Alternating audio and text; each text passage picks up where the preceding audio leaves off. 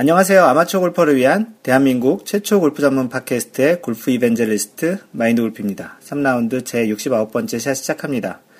전국과 전세계에 계신 마인드골프 애청자 여러분, 그동안 잘 지내셨는지요?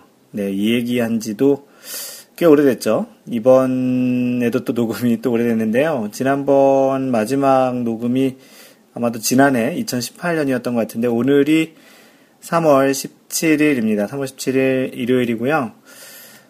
지난해 마인드골프가 대략 한 140번 정도 라운드를 했어요. 두 번 중국 해남도 그 미션힐즈에 가서 그 10개 코스를 그 치는, 그 3월 달에 가서는 180호를 쳤고요. 12월 달에 가서는 8개 코스를 치고 왔습니다. 그리고 마인드골프의 버킷 리스트인 스코틀랜드 세인트 앤드류스에 가서 라운드를 7번, 그래서 이 두 번의 해남도 라운드가 18번에다가 세인트 앤드류스의 스코틀랜드 라운드가 7번, 그래서 이것만 하더라도 25번 라운드를 한 거죠. 그렇게 따지면 한국에서 라운드를 한 게 한 대략 115번인데 정말 많이 했네요. 그 보통의 경우 한국에서 그 주말 골퍼들이 라운드를 하는 횟수를 보면 한 달에 한 2번, 뭐 많으면 한 3번 정도. 물론 마인드 골프 주변에 계신 분들은 이거보다 훨씬 많이 하신 분들이 많습니다. 뭐 마라도님이라고 많이 거명되시는 분 있잖아요. 그분 같은 경우도 1년에 한 100번에서 140번 그 사이 정도를 치는 것 같고, 마인드 골프하고 거의 비슷한 정도의 라운드 숫자가 있는데, 보통 그 주말 골퍼라고 얘기하는 그 골퍼들이 한 달에 라운드가 한 2번에서 3번 정도 되는 것 같아요. 그리고 지금 3월 달부터 해서 본격적으로 플레이하는 게 3, 4, 5, 6, 7, 8, 9, 10, 11월? 그렇게 따지면 한 9개월 정도 되는 건데, 9개월 동안 뭐 2번 정도 라운드 하면 18번, 3번 정도 라운드 하면 27번 정도 라운드를 하는 게 보통 직장인들의 주말 골퍼가 아닐까 싶습니다. 지난번에 한번 얘기 드렸던 대로 마인드골프가 카카오 골프 사업을 맡아서 지금 골프장을 미팅을 많이 다니고 있어요. 전국 골프장은. 근데 미팅 다니는 일이 그닥 뭐 골프 좋아하는 사람 입장에선 좋지는 않습니다. 골프장 가서는 골프 쳐야지 미팅하는 게 참 그렇잖아요. 전국을 다니는 골프 그 출장들이 좀 많긴 한데요. 지금 3월이니까 다음 달 4월 서비스 런칭을 목표로 열심히 다니고 있는데, 예전에 그런 생각을 했던 적이 있었어요. 골프를 너무 좋아해서 골프장에서 일을 하면 너무나 행복할 것 같다라는 생각도 한 적이 있었는데요. 그, 이 일을 하다 보니까 골프장에서 일하시는 분들은 막상 골프를 많이 못 치시더라고요. 그래서, 나중에 골프와 관련한 일을 하더라도 골프장에서 일을 하는 거는 그닥 뭐 재밌는 일은 아니겠다. 혹시라도 뭐 총지배인이나 대표 자리가 혹시 들어온다면, 심사숙고를 해서 결정을 해야 되겠다라는, 뭐, 거꾸로 얘기 드리면 골프장에서 일하시는 분들이 우리가 주말에 골프 많이 치러 가는 것처럼 골프장에서 일하시는 분들은 주말에 일을 많이 합니다. 그래서 연말에 되면은 휴가를 몰아서 쓰는, 뭐 휴장하는 골프장 같은 경우는 한 달, 2달 정도 휴장할 때, 그때 이제 주 5일 근무로 계산해서 휴가까지 포함해가지고 1년치 휴가를 뭐 한 달 반 정도 해서 뭐 집에서 쉬거나 해외를 다니시거나 그렇게 하시는 분들도 있는데, 이게 주말에 일을 많이 해야 되는 거라 일반적인 사람들의 삶과는 좀 약간 반대의 삶을 살아야 되는 것 같아서, 골프장에서 일하는 건 이 일을 하다 보니까 좀 꼭 좋은 것만은 아니겠구나. 실제 또 골프장에 있다고 해서 골프 라운드를 많이 하거나 그렇진 않더라고요. 마인드 골프의 또 다른 소식이 좀 있는데요. 지난해 2018년 8월 방금 전에 얘기 드렸던 스코틀랜드 세인트 앤드류스 그 골프장에 가던 날, 8월 10일이에요. 그날 길벗 출판사를 통해서 골프 상식 사전 책을 출간했잖아요. 초판 3,000부를 찍었었어요. 초판이 거의 판매가 다 돼서 출판사에서 연락이 왔어요. 2월 달에. 뭐 대단히 좋은 거죠. 3,000부 다 팔렸다고 하니까. 그래서 2판을 찍기로 결정, 2판인지 2쇄인지. 그래서 한 그 2번째 에디션을 찍기로 했고요. 그래서 이제 뭐 1판, 그러니까 초판 찍었을 때 아직까지도 그 오타를 찾으신 분이 한 분도 없었거든요. 그 3,000부 거의 나가는 동안, 다행히도. 근데 뭐 그때 편집자와 마인드골프가 열심히 그 교정 작업도 하고 이래저래 좀 자세히 봐가지고 그런 것들이 없었는데, 그래서 이 판을 낸다고 해서 그냥 찍으면 되지 하고 생각을 했었어요. 근데 문제는 2019년에 룰이 개정이 됐거든요. 그래서 룰이 개정된 것만 조금 반영하면 되겠지 라고 생각을 했죠. 그래서 이제 2월달 말까지 작업을 해서 보내달라고 했으니까 서서히 작업을 해야지 하고 딱 2019년 룰을 딱 열어봤어요. 야, 이게 판도라의 상자예요. 2019년 룰이 완전히 바뀐 거예요. 2018년 룰과 2019년 룰은 많은 사람들이 알기에는 몇 가지 깃대를 퍼팅 그린에서 꽂고 쳐도 된다, 준비된 선수부터 쳐도 된다, 다양한 좀 약간의 좀 무릎 높이에서 드롭을 해야 된다라는 그런 게 있긴 한데, 그거 말고도 골프 룰북의 체계 자체가 완전히 바뀌었어요. 전체적인 철학에 대해서는 마인드골프가 조만간 글로 쓸 건데요. 골프 대중화에 편승한 그런 형태의 좀 더 예전에 있던 룰이 설명하기 좀 어려운 한자, 특히 이제 우리의 룰은 영어를 일본에서 번역한, 약간 한자가 많이 포함된 번역된 것들을 다시 한국어 버전으로 번역을 하다 보니까 좀 말이 어렵군. 예를 들어서 오구 플레이. 오구 플레이는 잘못된 건 wrong ball play죠. 오소 플레이, wrong place play. 그래서 이런 것들에 대한 글자들도 이번에 한국 대한골프협회에서도 좀 많이 글을 좀 바꾼 것 같더라고요. 이와 관련한 글은 좀 하나 좀 쓰려고 하고, 또 새로 적용된 룰에 일종의 사이드 이펙트 같은 것도 좀 글을 몇 개 써보려고 합니다. 그래서 요점이 뭐냐면, 이 룰북이 이렇게 바뀌었는데 마인드골프가 낸 골프 상식 사전에서 룰을 인용한 부분들이 꽤 많이 있었거든요. 그래서 그 룰 부분을 그냥 단순히 그냥 룰 바뀐 것만 넣는 게 아니고 완전히 책이 바뀌었으니까 그 책에 있는 문맥, 또 인용하는 예를 들어서 어떤 거는 7.3항, 어떤 7조 3항인데 이게 12조 5항 이렇게 바뀌었다든지. 그래서 작업을 거의 굉장히 많이 했어요. 그래서 3월달 초에 연휴 내내 이런 룰북 바뀌는 것도 작업도 했고, 결국은 다 해서 출판사로 넘겼고요. 이 판은 출판사에서 예측하기로는 3월 말, 아마 다음 주 정도에 출판이 될 것 같고, 이번엔 2,000부를 찍었다고 하는데 이번에도 잘 팔리리라 생각하고요. 지금 들으시는 분들은 아직 안 사신 분들 있으면 사시고요. 또 샀는데 새로운 룰이 적용됐으니까 또 하나 사셔도 괜찮고요. 그리고 이번에 골프 책을 내면서 길벗 출판사에서는 그런 거 있잖아요. 표지에 약간 이렇게 메달 같은 모양으로 이렇게 금박같이 이렇게 하는 거 있잖아요. 그런 것처럼 해서 2019년 개정 룰 완벽 적용 이렇게 해서 붙이기로 했다고 하더라고요.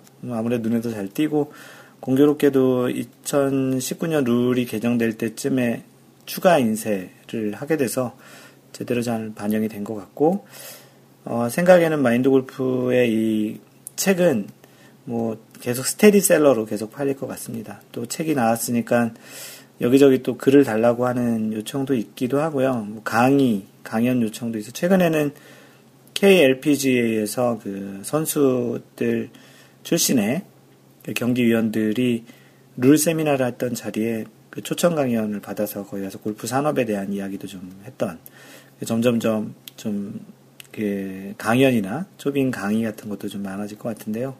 마인드골프 개인적으로는 그런 것도 좋아해서 혹시 그런 요청사항이 있으면 언제든지 연락 주셔도 좋습니다. 책 얘기를 되게 오래 했죠. 내 건데, 내 방송인데, 내 마음대로 하는데 어떠겠어요. 하여튼 책을 사주셨고 읽으신 분들, 또 다양한 피드백을 주신 분들 대단히 고맙고, 또 무엇보다 길벗 출판사가 제안해서 낸 책이라서 길벗 출판사뿐만 아니고 편집자에게 되게 대단히 감사하다는 말을 이 자리 빌어서 전해드립니다. 투어가 지금 2019년 투어가 시작됐죠. 2019년 투어는 방금 전에 이야기 드린 대로 새로 적용한 룰들이 많이 시행이 되고 있어요. 방금 전에 얘기 드렸던 드롭을 무릎 높이에서 하는 거. 근데 이게 아주 호불호가 많이 갈리더라고요. 원래 이 드롭을 무릎 높이에서 하는 거는, 드롭을 할 때 어깨 높이에서 하면은 드롭한 공이 두 클럽 이내 바깥으로 가게 되면 재드롭을 하게 돼 있거든요. 아무래도 높은 데서 드롭을 하게 되면 경사면이나 이런 데서는 좀 그렇게 두 클럽 이상 될 수 있기 때문에 낮은 높이에서 해서 이런 것들을 좀 속도를 좀 빨리 하겠다라는 건데, 일단은 골프 하시는 그런 선수들이 이렇게 하다 보니까 되게 모양이 빠지더라고요. 별로 좀 없어 보이기도 하고, 뭐 마인드 골프는 아직까지 그냥 어깨 높이에서 하는데, 뭐 이런 것들, 뭐 그린에선 깃대를 그냥 꽂고 퍼팅하는 것도 가능하고요. 또 준비된 선수부터 티샷 하는 거, 이런 것들이 지금 실제 PGA 투어뿐만 아니고 LPGA, 또 그리고 KLPGA, KPGA, 유러피언 PGA에 다 적용돼서 진행을 하고 있습니다. 마인드 골프는 올해 10번 정도 라운드를 했어요. 2019년 라운드를 10번 했는데요. 아직까지는 깃대를 꽂고 퍼팅하는 게 익숙지 않아서 주로 아주 롱퍼팅 빼고는 그 가까운 거리에서 넣을 수 있겠다라고 생각하는 퍼팅은 다 깃대를 빼고 하고 있습니다. 아까 얘기 드린 대로 이와 관련한 내용들은 한번 또 따로 정리하고요. 원래 그 케이스 바이 케이스로 정리하던 걸 먼저 하려고 했다가 이번 2019년 룰북이 바뀐 철학이 있더라고요. 그래서 그 철학 부분도 한번 정리하고 개정된 룰에 대해서 하나씩 하나씩 토픽으로 정리해서 팟캐스트에 소개할까 합니다. 네, PGA 투어는 이미 2019년 투어가 시작이 됐죠. 그래서 2019년에 대회들이 많이 이미 진행이 됐고, KLPGA, 한국에서 유명한 KLPGA는 아직 한국 투어는 시작을 안 했습니다. 동남아 쪽에서 먼저 투어를 시작했는데, 한국에서 하는 투어는 4월 초에 시작을 합니다. 4월 초는 실제 PGA에서 제대로 그 투어의 시작을 알리는 그 마스터즈를 시작을 하죠. 그래서 미국에서는 PGA 투어의 본격적인 시작은 마스터즈가 시작하는 4월 초로 보고 있는데요. 이번 주에는 PGA 투어의 제5회 메이저라고 하는 더 플레이어스 챔피언십이 열리고 있습니다. 오늘 이 시간까지 3라운드 진행이 됐고요. 누가 현재 1등일까요? 이 팟캐스트를 들으는 시점에서는 이미 결과를 알겠지만 3라운드까지는 현재까지 PGA 총 6승을 하고 있는, 2016년에 데뷔를 해서 6승하고 있는 존 람이 존 람, 좀 약간 발음이 좀 그러네요. 15언더파로 1등을 하고 있고요. 마인드 골프가 많이 좋아하고 있는, 그리고 많은 사람들이 좋아하고 있는 타이거 우즈는 3언더파로 지금 좀 순위가 좀 떨어져 있습니다. 1위와는 12타 차네요. 한국 선수 중에는 안병훈, 그 아버지가 유명한 탁구 선수 부부인 안재형 좌우지민, 그 아들의 6언더파로 지금 중간 정도 순위를 하고 있습니다. 더 플레이어스 챔피언십은 그 상금이 많기로 유명하기도 하고요. 전체 상금 펄스가 110만 달러, 한 1100억 정도, 아니죠, 1100만 달러, 1100억 정도 되는 정도고요. 1위에게 돌아가는 돈이 한 20억 정도 됩니다. 이 대회 한번 우승하면 뭐 먹고 살만 하겠죠. 최경주가 한번 우승을 했었고요. 김시우가 우승해서 한국 선수로는 2명이 우승을 했는데, 안병훈 선수를 한번 이번에 우승을 해서 3번째 한국 선수가 더 플레이어스 챔피언십에서 우승했으면 좋겠습니다. 이 더 플레이어스 챔피언십은 그 골프장이 TPC 서그레스라는, TPC 골프장은 PGA에서 관리하는 그 골프장인데요. TPC 서그레스라고 아주 17번 홀, 디 아일랜드 그린으로 아주 유명합니다. 이번에도 타이거 우즈가 이번에 이 코스에, 이 홀에 희생자가 됐는데요.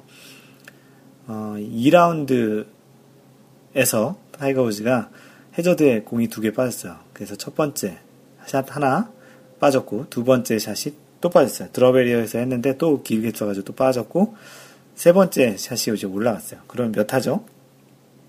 네, 5번째 타로, 네, 그린에 올라가서 5온을 했습니다.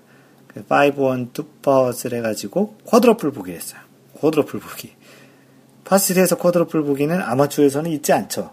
물론 빡세게 그렇게 내기하시는 분들 같은 경우는 언리미티드 카운트로 해서 파3에서도 쿼드러플 보기를 하긴 하지만, 그 선수들, 파3에서는 그 쿼드러플 보기 할 수 없죠, 아마추어는. 근데 선수들은 타수를 다 세야 되기 때문에 파3에서 4개 오바를 쳤습니다. 이 중계를 보고 있었는데요. 타이거 우즈가 그 전, 요 홀 바로 전까지 5언더파였었어요. 근데 이 홀에서 쿼드러플 보기 하면서 1언더파로 확 줄어들었죠. 물론 나머지 홀에서 2개의 타수를 줄이면서 이제 3언더파로 마무리했는데요. 이 코스는 재작년에도 세르지오 가르시아, 재작년인지 3년 전인지 타이거 우즈와 이제 우승 경쟁했던 세르지오 가르시아도 이 홀에서 이제 타이거 우즈에게 이때 해저대에 2개 빠졌나 3개 빠졌나. 여기가 그 드로베리어가 따로 있거든요. 한 70야드 지점에. 근데 세르지오 가르시아는 계속 티잉그라운드에서 계속 치면서 여기서 그 타수가 많이 벌어지면서 그 해에 타이거 우즈가 더 플레이어스 챔피언십에서 우승을 했습니다. 이 티피 서그레스 사진으로 보기에도 되게 멋있고 항공 촬영을 해도 되게 멋있게 나오는 그런 코스인데요. 언젠간 마인드골프도 가서 이 코스에서 한번 라운드를 해보고 싶습니다. 미국에서는 그 마스터즈 카드 광고에 이 TP 서글에서 나오기도 하는데요. 통계로 보면 1년에 아마추어가 물에 빠뜨리는 게 15만에서 20만 개의 공 정도가 빠진다고 합니다. 여기서 로스트볼 주워다 파는 것도 하나의 큰 비즈니스가 되지 않을까 싶기도 하고요. 대단히 멋진 골프장에서 지금 멋진 대회를 하고 있고 상위권에 많은 유명 선수들이 포진되어 있고 장타를 치는 선수도 있고 정교한 샷을 치는 선수도 있고 해서 오늘 저녁 9시 반부터 또 생중계를 진행을 할 텐데 그 경기가 대단히 좀 재밌을 것 같고요. 마인드골프도 생중계로 보면서 우승자를 한번 보려고 합니다. 참고로 SBS에서 올해는 좀 긴 시간 대단히 많은 그 조를 중계를 하려고 준비를 했고요. 그래서 중계 보니까 왼쪽 아래 최장 시간 중계라는 그런 코멘트가 꼭 붙어 있더라고요.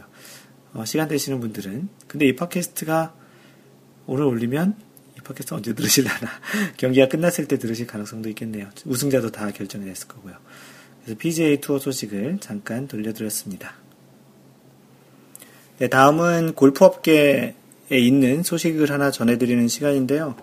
원래 이 팟캐스트가 원래 2월 달에 녹음을 하려고 스크립트를 대략 몇 가지를 이렇게 정리해놨었는데 그 당시에 있었던 기사 중에 제목이 48년 전 2월 그냥 지금부터 2019년부터 48년 전 2월 달에서 2월 달이 아니고 2월에 달에서 골프를 치다라는 제목으로 한겨레에 올라온 기사입니다. 그래서 이 내용을 소개해 주겠는데요. 달에서 공을 쳤다라는 거죠. 달에서 마인드골프도 달에서 공을 쳤었다는 아폴로가 그 비행선을 타고 올라가서 우주 그 항해사라고 하나 우주인? 우주 뭐라 하죠? 우주인? 하여튼 그 사람이 가서 클럽도 준비해서 쳤다라는 이야기들은 들었었는데 그게 벌써 48년 전이었고 그 이야기를 좀 자세하게 설명을 해놓은 기사가 있어서 재미도 있고 또 골프 관련한 이야기라 한번 소개를 하겠습니다. 기사 내용이 이런데요. 올해로 달 착륙 50주년을 맞은 미국의 아폴로 우주선 프로그램에서 2월은 아폴로 14호의 달이다. 아폴로 14호는 8번째 아폴로 유인 우주선이자 3번째 달 착륙선이었다. 1971년 1월 30일, 1971년. 마인드골프랑 거의 생일이 같은데 72년 1월생이거든요. 마인드골프가 1972년 1월 31일 지구를 출발한 아폴로 14호는 2월 5일 달에 착륙해 이틀 동안 머문 뒤 2월 9일 지구로 돌아왔다. 당시 아폴로 14호는 아폴로 프로그램 중 처음으로 달에서의 활동 모습을 컬러 텔레비전으로 중계했다. 30분간 진행된 방송에서 사령관 앨런 셰퍼드는 매우 흥미로운 이벤트를 펼쳤다. 달에서 골프를 친 것이다. 드디어 이제 달에서 골프 친 이야기가 나오네. 달에서 골프 치면 무슨 일이 있을까요? 이 중력이 다르잖아요. 달의 중력이 6분의 1, 지구보다 6분의 1만큼 중력이 덜하다는 건데 그만큼 공이 잘 안 떨어지겠죠. 계속 읽어드리면 그는 우여곡절 끝에 미 항공우주국 나사의 허락을 받아 이것도 허락받아야 되겠죠. 개인적으로 흥미가 있어서 가져간 거니까. 골프공 2개와 아이언 헤드, 6번 아이언을 가져갔네요. 6번 아이언을 가지고 왔다. 달에 가기 전 그는 달 암석 채집에 쓰는 집게를 아이언 헤드와 연결해 골프채를 쓸 수 있도록 개조했다. 아, 골프 클럽을 아예 직접적으로 갈 수는 없었겠죠. 우주선에 가지고 갈 수 있는 무게 같은 것들도 다 정해져 있기 때문에 원래 미션 중에 하나인 암석 채집에 쓰는 그런 아이언을 그 클럽 헤드 하나 6번 아이언만 가지고 와서 연결해서 쓰도록 개조를 했다네요. 정성입니다. 마인드 골프만큼 골프 좋아하나 봅니다. 이 사람도. 달표면 탐사 활동을 다 끝낸 2월 6일 셰퍼드는 마지막으로 TV 카메라 앞에서 지구의 시청자들을 위해 역사적인 골프 이벤트를 진행했다. 셰퍼드는 내 왼손에 미국인들에게 친숙한 작은 흰색 공이 있다. 고 말한 뒤 골프공을 땅에 떨어뜨렸다. 이것도 천천히 떨어졌겠네요. 그리고는 불운하게도 우주복이 뻣뻣해서 두 손을 다 쓸 수 없다며 오른손으로 골프공을 쳤다. 아, 우주복이 이렇게 뚱뚱하니까 제가 지금 막 손동작 하는 게 잘 보이진 않겠네요. 그래서 그 한 손으로 쳤다는 거죠. 하지만 처음엔 모래만 퍼냈을 뿐이다. 헛스윙했네요. 헛스윙에도 한타입니다. 세 번 시도 끝에 공을 날려보낼 수 있었다. 두 번째 골프공으로 시도한 샷은 다행히 단번에 성공했다. 이거 공을 친 거를 찾아올 순 없었겠네요. 이거 어떻게 주워오겠어요? 꽤 멀리 날아갔겠죠. 셰퍼드는 볼이 멀리 날아가는 모습을 보며 마일즈 마일즈 마일즈 라고 외쳤다. 최소한 1마일 이상은 날아갔다는 표현이었다. 이 기사에 보면 동영상이 있어요. 그래서 그 앨런 셰퍼드가 공을 쳤다, 달에서 공을 쳤다라는 그 제목으로 그 유튜브 동영상이 있으니까 한번 찾아보시고요. 달에서 처음 날아간 이 골프공은 과연 실제로 얼마나 날아갔을까? 실제로 측정해보지 않았으니 정확한 거리는 알 수 없지만 위키피디아에 따르면 200에서 400야드에 이르렀을 것으로 추정된다고 한다. 셰퍼드 자신은 200야드 정도로 추정했다. 그런데 몇 년 전 미국의 천체 물리학자 에단 시겔, 이 사람이 또 계산을 했나 보네요. 지구 중력의 6분의 1에 불과한 달에서 이 공이 날아갈 수 있는 거리를 계산해 본 적이 있다. 그는 달의 환경 조건을 충분히 이용했다고 가정할 경우 볼은 70초 동안 공중을 날아 2.5마일, 2.5마일이면 4km예요. 4km 지점에 떨어졌을 것이라는 계산 결과를 내렸다. 6번 아이언으로 오른손 한 손으로 정확히 맞추지도 못한 게 4km 날아갔답니다. 그 골프장 전체 전장이 대략 한 6km 정도 되는데요. 뭐 이 정도에서 골프 치면 다들 장타는 치겠네요, 그죠? 근데 문제는 뭐 원하는데 내릴 수가 없으니 이거 뭐 골프가 오히려 더 거리 많이 나는 게 꼭 도움이 되는 건 아니니까. 그래도 이러한 운동들이 대체적으로 보면 마인드 골프가 물리학과 나왔잖아요. 모든 운동들, 특히 공을 가지고 하는 운동, 뭐 셔틀콕 이런 것들 가지고 하는 운동들은 중력이 있기 때문에 가능한 운동입니다. 뭐 야구에서 친 공이 날아가서 떨어지지 않는다면 이런 운동이 진행이 되겠어요. 농구공이 던졌는데 하염없이 날아가서 그 골대에 들어가지 않으면 무슨 운동이 되겠습니까? 결국 이러한 운동들은 다 중력이 있기 때문에 할 수 있는 운동이고요. 계속 읽어드리면 물론 셰퍼드의 샷은 그렇게까지 날아가지는 못했을 것이다. 그러나 시겔 박사는 셰퍼드의 애초 직감대로 1마일 정도 날아갔을 수 있을 것으로 추정했다. 현재 기네스북에 올라있는 골프샷의 최대 비거리는 1974년에 세워진 515야드, 471m다. 미국의 프로골퍼 겸 물리학자 마이크, 물리학자인데 프로골퍼래네요. 참 대단합니다, 이분도. 마이크 오스틴이 1974년에 세운 기록이다. 시겔 박사의 추정이 맞다면 셰퍼드는 지구와 달을 통틀어 가장 멀리 골프공을 날려보낸 인물이 된 셈이다 라는 글입니다. 달에서 공을 친다라는 또 재밌는 발상을 했다라는 얘기고, 또 그렇게까지 골프를 좋아해서 거기까지 골프공하고 클럽 헤드를 가져갔다라는 이야기면서 또 재밌는 이야기 같아서 소개를 드렸습니다. 네, 지난번 팟캐스트 3라운드 68샷 나무 지지대 근처에 공이 있을 경우에 대한 이야기를 포함했던 팟캐스트가 2018년 11월 3일에 올렸네요. 4개월 전이네요. 그때 올렸던 내용에 댓글을 다신 분 두 분 계신데요. 호두아빠님, 오랜만에 잘 들었어요. 근데 목이 좀 쉬었나요? 마인드골프가 나이가 들면서 점점 쉬는 것도 있고요. 녹음을 길게 하다 보면 뒤쪽으로 갈수록 좀 목소리가 좀 약간 달라지는 것 같긴 하더라고요. 호두아빠님, 목캔디가 필요한 것 같습니다. 보내주세요. 골프마법사님, 오랜만에 듣는 정겨운 팟캐스트 목소리네요. 여름에서 가을까지 이야기도 잘 들었습니다. 이번 69번째 샷은 겨울에서 초봄까지의 이야기들을 담고 있습니다. 1년에 팟캐스트를 여러 개 많이 못하다 보니까 계절을 넘나들면서 팟캐스트를 하고 있네요. 네, 사연 소개하겠습니다. 블로그에 올려주신 분이 계신데요.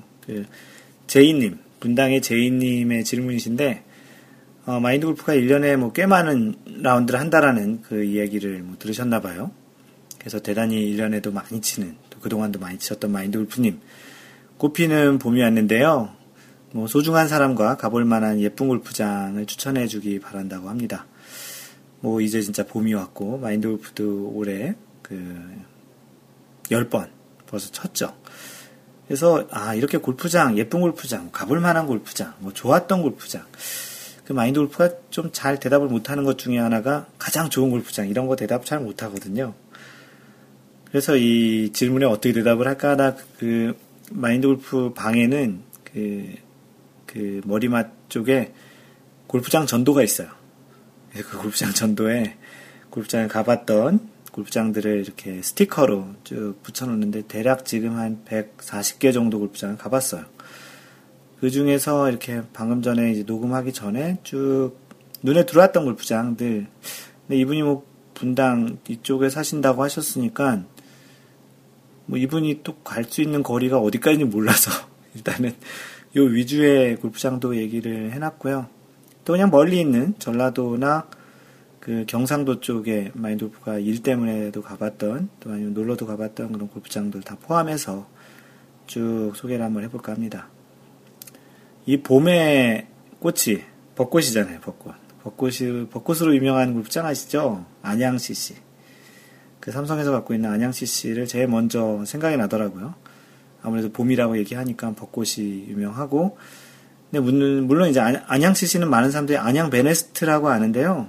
예전에 한때 안양 CC였다가 지금 다시 안양 베네스트였다가 그 베스트 네스트의 약자거든요. 베네스트였다가 지금은 다시 안양 CC로 이름을 바꿨어요. 그래서 안양 베네스트라고 얘기하면 지금은 아닌 거고 안양 CC가 지금 해 명칭입니다. 안양 CC는 벚꽃으로 유명한 골프장이고 이 4월에 가면 흐드러진 벚꽃을 이제 볼 수 있게 되는데 마인드골프는 어떻게 하다 보니 재작년에 이 벚꽃이 흐드러진 그 안양 CC 라운드를 한번 했었어요. 한참 벚꽃이 바람에 흩날리는 그때쯤에 또 그린에 벚꽃이 쫙 펼쳐져 있는, 그래서 그린이 아니고 거의 화이트 같은 느낌의 그런 데서 퍼팅도 했어요. 그 벚꽃들을 다 치우기에는 너무 많아서. 근데 그게 장관인 거예요. 퍼팅을 그렇게 하얀색 그 펼쳐져 있는 벚꽃 위에서 퍼팅하는 게 또 그 홀의 또 광경인데, 일본 정원같이 생긴 이 안양 CC는 마인드골프 개인적으로는 골프장으로서는 뭐 아주 재미는 없었습니다. 그냥 밋밋하고 너무 사람 손이 많이 가서 너무 이렇게 좀 사람의 인위적으로 만든 골프장 같은 느낌이라 골프장 특유의 그런 자연스러운 부분은 좀 적었는데, 아무래도 뭐 삼성이 아예 작정하고 아마 예전에 이병철 회장이 골프를 좋아해서 만들었던 골프장으로 알고 있는데요. 안양 CC인데 실제 소재지는 군포입니다. 그래서 그 골프장이 가장 먼저 떠올랐고, 모든 골프장을 하나씩 다 이렇게 소개할 수는 없고, 뭐 잭 니클라우스 골프장도, 근데 이 안양 CC도 그렇고 잭 니클라우스 골프장도 회원제라 그냥 갈 수는 없을 것 같아요. 그 회원이 있으신 분을 동반해서 가야 될 거 같거나 아니면 어떻게 좀 작전을 짜야 되겠죠. 혹시 뭐 여력이 되시면 회원권 하나 사셔도 좋으실 것 같고요. 잭 니클라우스 골프장은 마인드골프가 그 링스나 듄스 코스 스타일을 좋아하는데 이 골프장은 설계가 되게 잘 돼 있어서 아주 정확한 샷을 하면 참 좋은 그런 골프장인데, 이 봄의 예쁜 골프장의 측면에서는 약간 뭐 안 맞을 수도 있을 것 같고요. 왜냐하면 좀 이렇게 산도 그렇고 뭔가 이게 꽃도 많이 피어 있어야 되는데 잭 니클라우스 골프장은 약간 링스 스타일이라 그런 부분은 좀 적을 것 같습니다. 더 플레이어스 골프장도 괜찮아. 27홀로 되어 있는 대중제 골프장인데요. 여기는 춘천에 있는 골프장인데 최근에도 한번 다녀왔어요. 근데 약간 업다운이 좀 많고 약간 좁아서 치기에는 좀 어려울 것 같지만 그래도 좀 잘 관리되어 있는 대중제 골프장입니다. 라비에벨 듄스, 여기도 듄스 코스라서 좋아하는데 라비에벨 올드 코스도 있어요. 코롱에서 운영하는 골프장인데 올드코스는 예전에 산효수라는 골프장이었고, 올드코스는 말 그대로 산속에 있는 예전 스타일의 그런 골프장이에요. 클럽하우스가 청기화로 되어 있어 되게 독특하고, 라비에벨 듄스는 그 이후에 지은 모던한 그 클럽하우스 디자인을 갖고 있어서 라비에벨 듄스와 올드는 서로 그 이용하는 그 이용객, 내장객들의 또 연령대도 좀 다르고 운영하는 방식도 좀 달라요. 듄스 코스는 조금은 좀 젊은 사람들, 올드 코스는 조금 좀 나이 드신 분들이 좋아하는 성향이 있고, 클럽하우스도 따로 있고, 총지메인도 따로 있고 해서 따로 운영을 하고 있습니다. 최근에, 지난해 라비에벨 듄스에는 듄스 빌라라고 지었는데요. 거기서 1박 2일로 가서, 그 듀스 코스 18홀, 올드 코스 18홀 같이 치고 오면 그것도 참 재밌을 것 같습니다. 아, 마인드골프는 지난해 친구들과 한번 1박 2일로 갔다 왔었고요. 대단히 좋았던 경험이 있습니다. 또 퍼블릭 골프장 중에 신라 CC 있어요. 여기도 가까운데요. 마인드골프도 되게 좋아해요. 원래 회원제였다가 대중제로 바뀌었고, 이 골프장도 27홀 골프장인데 꽤 전통이 오래된 골프장이라 나무들도 풍성하고 겨울에 가봐도 잔디도 이렇게 보송보송하니 아주 좋아요. 양잔디는 아니지만 햇볕도 잘 들어서 작년 1월, 2018년 1월에 마인드골프 원래회를 여기서 했는데 영하 16도에 여기서 했습니다. 마인드골프 원래회를. 근데도 그때 이제 바람이 다행히 안 불고 해가 좀 나서 굉장히 뭐 좋았던, 따뜻했던 라운드 기록, 그 기억이 나는 영하 16도의 라운드였고요. 또 최근에 블루 헤런도 갔다 왔는데 이 골프장도 나름 그 대회도 열고 있는 그런 좋은 골프장입니다. 네, 그래서 블루 헤런은 최근에 갔었는데요. 뭐 대단히 그 하이트질로 그 KLPGA 대회도 하는 곳이고, 나름 여기가 전장이 좀 길어서 뭐 남자들, 뭐 여자들도 좀 어려운 골프장이긴 한데요. 같이 치시는 분들도 많이 힘들어 하긴 하지만, 풍광이나 그런 골프장 퀄리티가 좋아서 많은 사람들이 또 찾기도 하는, 그리고 주중회원권이 생각보다 여기가 싸거든요. 그래서 많은 분들이 또 계시는 그런 골프장이기도 합니다. 또 분당권에 계시다고 하니까 뉴서울도 혹시 안 가보셨으면 거기다 한번 가보시기를 권장해 드리고요. 여기는 문화예술 이런 코스예요. 그래서 정부인가 하여튼 국가에서 운영하는 문화예술단체가 운영하는 골프장으로 알고 있고, 또 마인드골프가 좋아하는 곳 중에 아까 삼성에서 운영하는 안양 CC 이외에 베네스트가 몇 개 있죠. 가평베네스트, 안성베네스트 있는데, 마인드골프가 좋아하는 골프장 중에 가평베네스트가 있습니다. 가평베네스트는 또 마인드골프와 기록과도 관련이 있는데, 마인드골프가 작년에 18홀 모두 올파를 퍼펙트 라운드를 했던 골프장이기도 해서 기억에 남기도 합니다. 가평 베네스트는 거의 산 정상 쪽에다가 골프장을 해놔서 약간 골프장에서 어느 곳에서 봐도 이렇게 인공 구조물이 보이지 않는다라는 그런 느낌의 장점이 있고요. 풍광이 대단히 멋있습니다. 가평 쪽에 있기 때문에. 그래서 가평 베네스트 추천해 드리고요. 이쪽 곤지암 쪽에 있는 골프장 중에는 남촌 CC, 그리고 이스트밸리, 그린 빠르기가 대단히 빠르다는 이스트밸리. 남촌은 좀 전통이 오래되어 있는 거예요. 또 곤지암 CC, LG에서 GS인가요? 정확히는. 거기 LG, GS, LS 막 분사했잖아요. 제가 보기엔 다 그 회사 같은데, 마인드골프 첫 직장이 LG긴 한데, 곤지암 CC도 유명합니다. 곤지암 CC는 약간 산세가 있는 주변에 거의 평지처럼 잘 만들어져 있는, 그리고 또 아주 좀 고즈넉한 그런 느낌의 골프장이라 관리가 잘 돼 있어서 봄에 가도 아주 이쁘고, 또 겨울에는 완전히 휴장을 하거든요. 그래서 곤지암에서 일하는 캐디들은 겨울에 어디 가냐면 곤지암 리조트 스키장에서 일한답니다. 그리고 다시 시즌이 끝나면 골프장 와서 다시 일을 하고 그렇다고 하고요. 마라도님이 매번 초대로 해서 회원권 갖고 계시는 오크밸리, 여기도 좋습니다. 오크밸리 총 36골 골프장인데요. 오크밸리도 나름 전통이 있고, 한솔에서 운영하고 있는 골프장에서 소개를 해주고 있네요. 이거 마인드골프가 골프 이 업계 관련한 사업을 담당하고 있어서 골프장들의 그런 특성들을 다 알게 돼가지고 하나하나씩 다 소개를 해주고 있는데, 오크밸리도 대단히 좋고요. 포천 쪽에는 아도니스 골프장, 회원제 골프장인데 여기도 아주 이쁘고 좋습니다. 지방권에는 전라도 쪽에는 승주 CC가 대단히 27호 골프장인데 여기 대단히 멋있어요. 바다도 좀 보이고요. 되게 감동적이었어요. 승주씨 생각지도 않고 왔다가 전라도 쪽에서 거의 명문, 거의 1등 정도 하는 골프장이에요. 여기도 한번 꼭 시간 되시면 가보시길 바라겠고요. 그리고 부산 지역 쪽에는 동네 CC, 여기 동네 베네스트죠. 동네 베네스트 계열이 3개예요. 가평, 안성, 동네 베네스트. 동네 베네스트도 전통이 꽤 오래돼서 이 골프장도 아주 살림도 울창하고, 그 안에 또 대나무도 이렇게 쭉 있는 카트길이 있는데, 그 카트길 이렇게 싹 지나갈 때 그 풍광도 아주 멋있습니다. 또 부산 지역의 베이사이드도 이쁘고요. 골든베이, 이쪽 서해안 쪽에 있는 한화에서 운영하는 골든베이, 골든비치. 골든비치는 저쪽 강원도 쪽이죠. 이 비슷한 이름들이지 말아요. 골든비치도 괜찮아. 양양공항 옆에 있는, 또 강원도 쪽에 파인리즈, 통일교에서 소유하고 있는 파인리즈 골프장도 대단히 명문 골프장입니다. 그리고 마인드골프가 지난해 그 JTBC 와이드앵글 익스트림 골프 챌린지에서 대회를 했던 더스타 골프장이 있습니다. 그 얘기도 잠깐 드리면 올해 또 나와달라고 요청이 왔어요. 올해는 국가대항전을 하는데 예선전 40명 중에 4명, 30명 중에 4명 뽑는 그 예선전에 나와달라고. 그래도 지난해 마인드골프가 예선전 1등 했거든요. 그래서 국가대항전이니까 잘하는 사람 뽑으려고 저한테 연락이 왔는데 안 가기로 했습니다. 뭐 하여튼 누가 적극적으로 가지 말라고 좀 추천을 하셔가지고 나이가 한 살 한 살 먹으면서 다 망가지 않다고. 그리고 또 좋았을 때 이렇게 요번에 가서 예선 탈락이라도 하면 지난해 명성이 또 깨질 것 같다라는 또 그런 피드백도 있고 해서 안 가기로 과감히 결정을 했습니다. 그리고 4월에는 예선전이 4월 초인데요. 또 마인드골프가 진행하고 있는 사업도 4월에 또 런칭한 그런 이슈도 있고.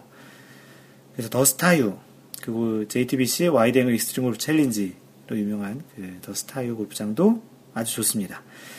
그리고 또 마인드골프는 여기서 지난해 6언더를 쳤습니다. 6언더 66타를 친 또 라이프 베스트 동타를 친 골프장이고요. 마지막으로 금강 센테리움 골프장이 있어요. 금강 센테리움 골프장은 산에 있는데 그 스코틀랜드, 아일랜드, 잉글랜드 이런 코스 이름을 갖고 있는 그 유럽풍의 골프장을 지향하는 금강 센테리움이 있는데 이 골프장도 좋아요.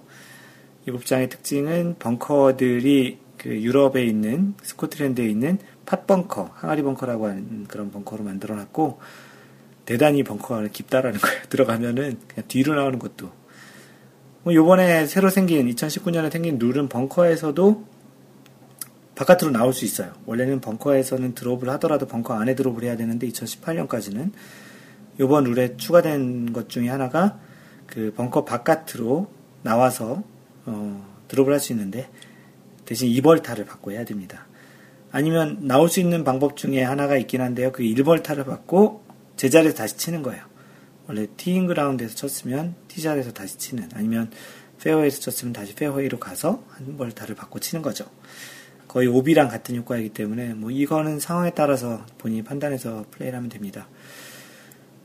그래서 분당에 계시는 제이님의 그 얘기해주신 그 가볼만한 예쁜 골프장, 뭐 소중한 사람과 가볼만한 예쁜 골프장 추천해달라고 했는데 이 중에 과연 몇 개를 하실지 모르겠으나 이건 말고도 뭐 골프장들 되게 많이 있어요.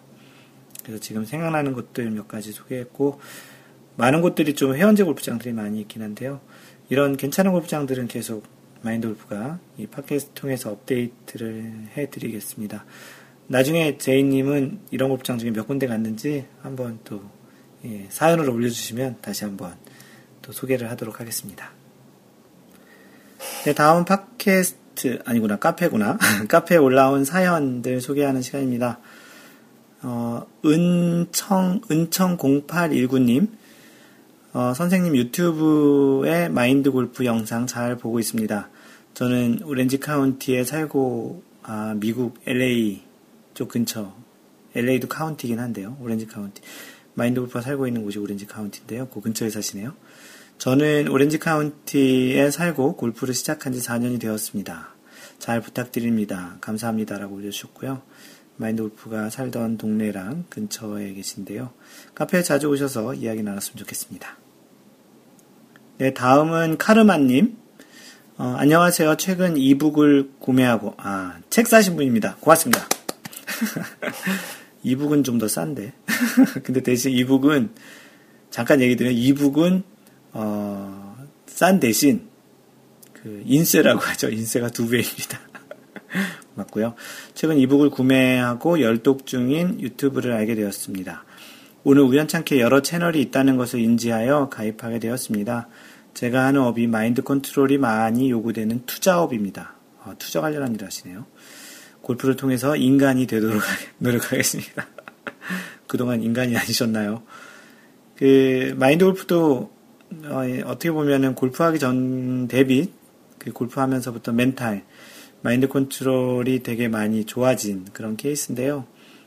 모든 골프뿐만 아니고 다른 모든 그런 일들 또는 모든 분야가 다 비슷한 것들이 필요한 것 같아요. 그 축구건 아니면 어떤 운동이든 예술이든 그 학문이든 아니면 삶이든 비슷하게 어느 정도의 깊이가 되면 그 정도 자기 자신을 컨트롤하고 주변을 컨트롤하는 그런 마인드 컨트롤, 마인드셋이 필요로 하는 것 같은데요. 투자업 같은 경우도 특히 이제 돈이 왔다 갔다 하는 부분이고 돈을 어느 시기에 적재적소에 ROI라고 하죠. 투자 대비 효과 그런 것들을 잘 뽑아내기 위해서 판단도 잘해야 되고 또는 어떤 감정의 동요도 좀 덜 돼야 되는 그런 업종인데 아마 골프를 하다 보면은 비슷한 순간들이 있을 겁니다.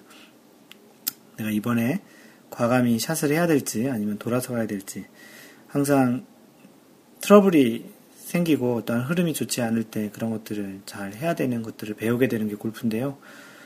그런 어떤 흐름을 잘 매니지먼트 하는 거, 플로우 컨트롤이라고 하는 흐름 매니지먼트 하는 그런 것들, 또 자신의 어떤 스코어를 매니지먼트 하는 거, 그리고 또 사람들과의 커뮤니케이션에서 자신의 감정을 매니지먼트 하는 그런 것들을 골프 통해서 많이 알게 될 수도 있는 것 같아요. 마인드골프는 그랬고요.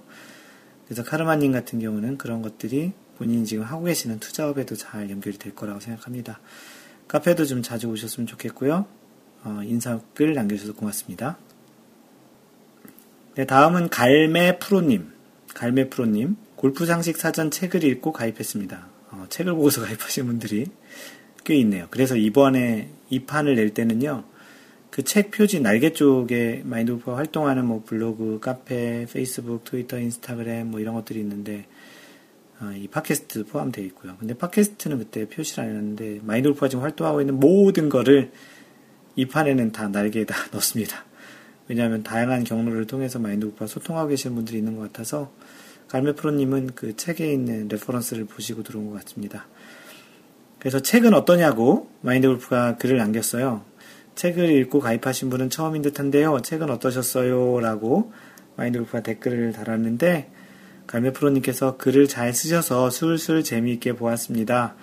뭐 초보로 대부분 모르는 내용이라 많이 배웠습니다. 다음에 필드에 나가면 아는 척 좀 하려고요 라고 대단히 칭찬을 주셨는데 갈매프로님 고맙습니다. 네, 다음은 연검님이세요. 연검 무슨 이 검이면은 칼 뭐 이런 쪽인가요? 어디 왠지 무협지에서 나오는 그런 캐릭터 이름이나 용어 같은 그런 이름입니다. 반갑습니다. 유튜브 밤새 보고 가입하게 되었어요. 좋은 일만 있기를 바랍니다. 네, 마인드골프가 유튜브에 Y골프와 에티켓골프를 강의를 하고 있는데요. 그 유튜브를 보고 가입하셨다고 합니다.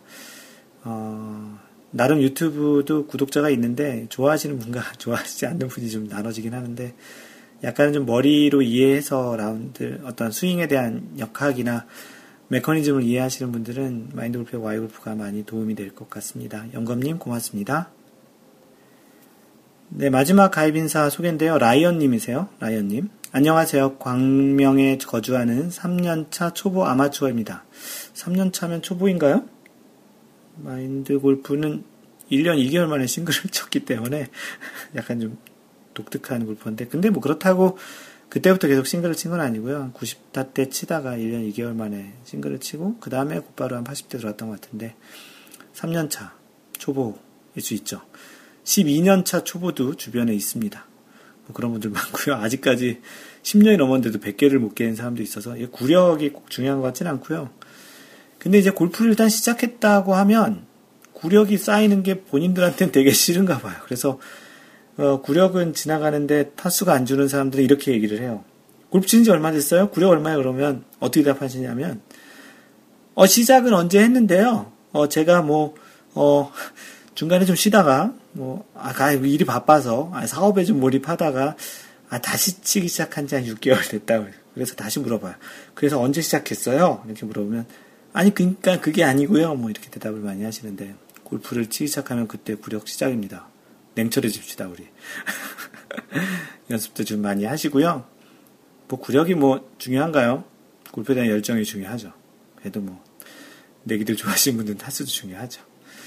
계속 얘기를 드리면 골프 관련한 검색 중에 마인드골프넷 블로그 얘기하시는 것 같아요. 마인드골프.net 들어갔는데 너무나 귀중한 자료들이 많이 있더라고요.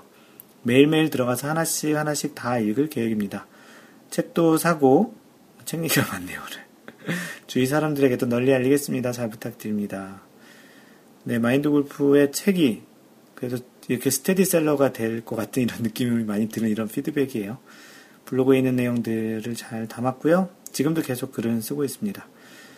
라이언님 대단히 고맙고 카페에도 자주 오시고 시간 되시면 마인드골프 원래에도 오셔서 같이 라운드 하시면 좋겠어요. 마인드골프 원래에는 처음 나오시는 분들은 마인드골프랑 같은 조로 그 라운드를 하게 됩니다. 네, 이것으로 그 카페에 올라온 사연들이 이거보다 더 많은데 이거를 다 녹음하려고 보면 지금 이미 녹음한 시간이 45분 됐거든요. 너무 많을 것 같아서 좀 소개하는 거를 좀 잘라서 다음 70번째 샷 녹음 때 또 나머지 그 가입 인사 하신 분들은 소개하도록 하겠습니다. 네, 카페에 올라온 사연을 소개하겠습니다. 혼자 골프 치면서 팟캐스트라는 주제로 캥거루 골프님이 올려주셨습니다. 전 거의 혼자 골프장에 가서 1인 골프를 즐겨요. 캥거루 골프님이 호주에 살고 계셨던 분으로 기억하고요. 그랬더니 늘지는 않는 듯, 흐흐흐. 호주는 저렴하고 가깝고 혼자서도 할 수 있어서 시간 날 때 언제라도 가요. 예약 안 하고 가도 평일 오후엔 텅텅 비었으니 너무 좋아요. 보통이 워크인이라고 하죠. 그래서 골프장이 많이 비어 있으니까 그냥 예약 없이 그냥 가서 칠 수 있는 그런 환경입니다. 미국도 약간 이런 환경이 좀 있었고요. 지난주에, 이 지난주가 한참 전 지난주죠. 한 11월 초 정도인데요. 지난주에 팟캐스트 들으며 혼자 나인홀 도는데 제가 몇 달 전에 쓴 글이 소개돼서 깜놀. 이 팟캐스트 지금 69샷도 소개된 걸 들으시면 또 놀라시겠네요. 골프 처음 시작하고 카페 가입해서 쓴 글 같은데 들으면서 골프 치니 혼자가 아니라 누군가와 함께 있는 느낌이더군요. 마인드 골프님 목소리가 차분해서 듣기 좋아요. 차분한 목소리는 자칫 자목이 쉬운데 팟캐스트 하기에 좋은 목소리 같아요 라고 해주셨습니다. 칭찬 대단히 고맙고요. 많은 분들이 졸린 그런 목소리라고 해서 좀 그런 안 좋은 피드백도 있었는데요. 아무래도 뭐 이렇게 좋은 피드백 주시면 대단히 기분이 좋습니다. 그래서 팟캐스트 소개하면서 들으실까, 소개하면서도 들으실까 하는 그런 생각을 했다고 글을 썼었고, 좋은 목소리라니 기분 좋다고 썼습니다. 그랬더니 남자 목소리인데 설탕 목소리였다고 이렇게 써주셨고요. 수줍은 여자같이 보이는데 알고 보면 수다쟁이라고. 예, 정답입니다. 그 실제 이렇게 평상시에 얘기할 때는 수다쟁이 맞고요. 그 밑에 호두아빠님이 딱 그렇게 써주셨어요. 저도 저 목소리에 끌려서 원래 참가했던 1인입니다. 직접 보시면 목소리가 달리 들리는 마법이. 네, 마인드골프가 팟캐스트 녹음하는 목소리하고 실제 사람들하고 이야기하는 구어체하고는 좀 약간 많이 다른, 그래서 마인드골프가 쌍둥이 아니냐고. 그래서 이렇게 녹음하는 팟캐스트 녹음하는 마인드골프가 있고 필드에 나오는 마인드골프가 따로 있는 거 아니냐라는 그런 이야기도 가끔 농담삼아 듣습니다. 네, 호주에 계시는 캥거루 골프님, 예, 사연 고맙습니다. 다음은 미스터 고릴라님이 올려주신 사연이고요. 득템 신고 마인드 골프표 럭셔리 월렛. 마인드 골프가 만든 월렛을 만들어 달라고 신청을 하셔가지고 만들어 드렸는데 그 만들고 나서 그 사진 받은 사진을 이렇게 올려주셨습니다. 마인드 골프님이 이거 쓰면 돈 많이 번다고 하셔서 그런 얘기 한 적 없습니다. 마인드 골프도 이 약간 슬림한 형태의 마인드 골프 표, 마인드 골프가 만들었으니까 마인드 골프 표, 그, 월렛인데요. 약간 좀, 카드 정도만 딱 들어가는 그런 월렛인데, 돈 많이 벌 수 있다고 얘기한 적 없는데. 그래서 제작을 부탁하셨다고 했고요. 제가 워낙 덤벙대서 지갑 같은 거 잘 안 쓰는 체질인데, 이거 보고는 반해서 앞으로 매일 들고 댕기랍니다. 예쁘게 만들어주셔서 베리 생유입니다. 즐거운 12월 되세요. 12월에 올린 사연입니다. 보통 마인드골프가 뒤에 새겨주는 글자는 Don't worry, just play 마인드골프인데요. 약간 다르게 새겨달라고 해서 Don't worry, be happy라고 새겨드렸습니다. 나름 뭐 괜찮은, 그 손은 수작업으로 다 한 거라서 나름 간지도 나고요. 괜찮은 작품으로 만들어진 것 같습니다. 다음 사연은 텍사스에 살고 계시는 아이잭님께서 올린 사연이고요.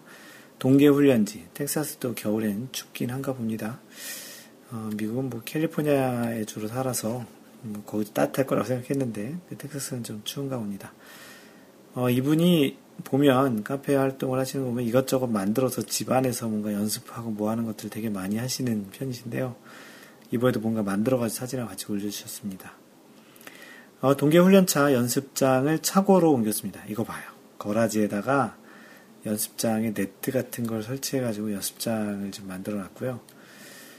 대신 차는 밖에서 떨고 있겠네요. 거라지에 차를 안 하고 연습장을 만들었으니까 차는 밖에 주차해놨을 거고, 스카이 트랙이라는 시뮬레이션을 가동하고 있으니 더욱 정교한 스윙 연습이 될 것 같습니다. 그래서 그 스카이 트랙이라는 볼 트래킹을 뭐 클럽에도 트래킹할지 모르겠는데 그 실제 공의 궤적이나 이런 것들을 좀 특정해서 숫자로 보여주는 그런 장비를 하나 설치해서 그 장치로 실제 공이 어떻게 날아갔는지, 아래 보니까 별도의 소프트웨어도 있고 거기서 런칭 앵글, 거리, 백스핀, 뭐 좌우 출발각 이런 것들 다 표시를 해주네요. 그래서 이걸로 연습을 지난 겨울에 하셨다는 이야기인 것 같은데 참 열정적이시고요. 진짜 열심히, 그리고 또 한국 나왔을 때 그때 한번 뵀었거든요. 되게 열심히 하는 모습, 그리고 또 골프를 즐기시는 그런 모습이 대단히 보기 좋습니다.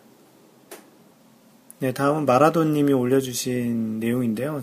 사실은 스윙 동영상을 좀 편집해서 올려주셨는데 제목이 스윙 동영상입니다. 라운드를 하면서 동반자들의 스윙과 퍼팅을 동영상으로 찍어준 마인드골프님의 작품입니다.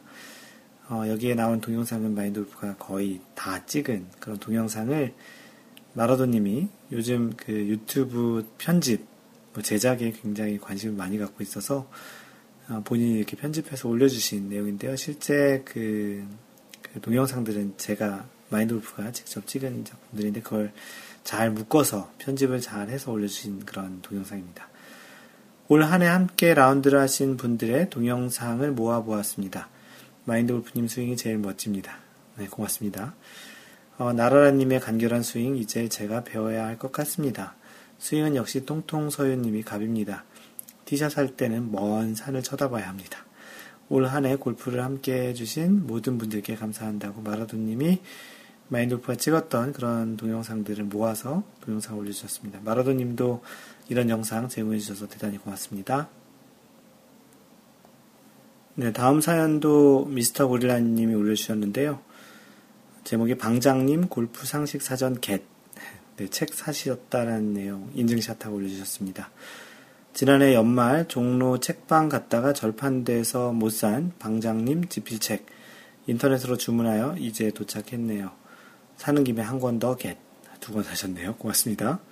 마인드골프님과 지난해 늦지막히 만나 짧은 시간이지만 골프도 쳐보고 밥도 먹고 썰도 풀어봐서 저도 알고 회원님들도 그분의 열정과 골프 부침은 다들 아시죠.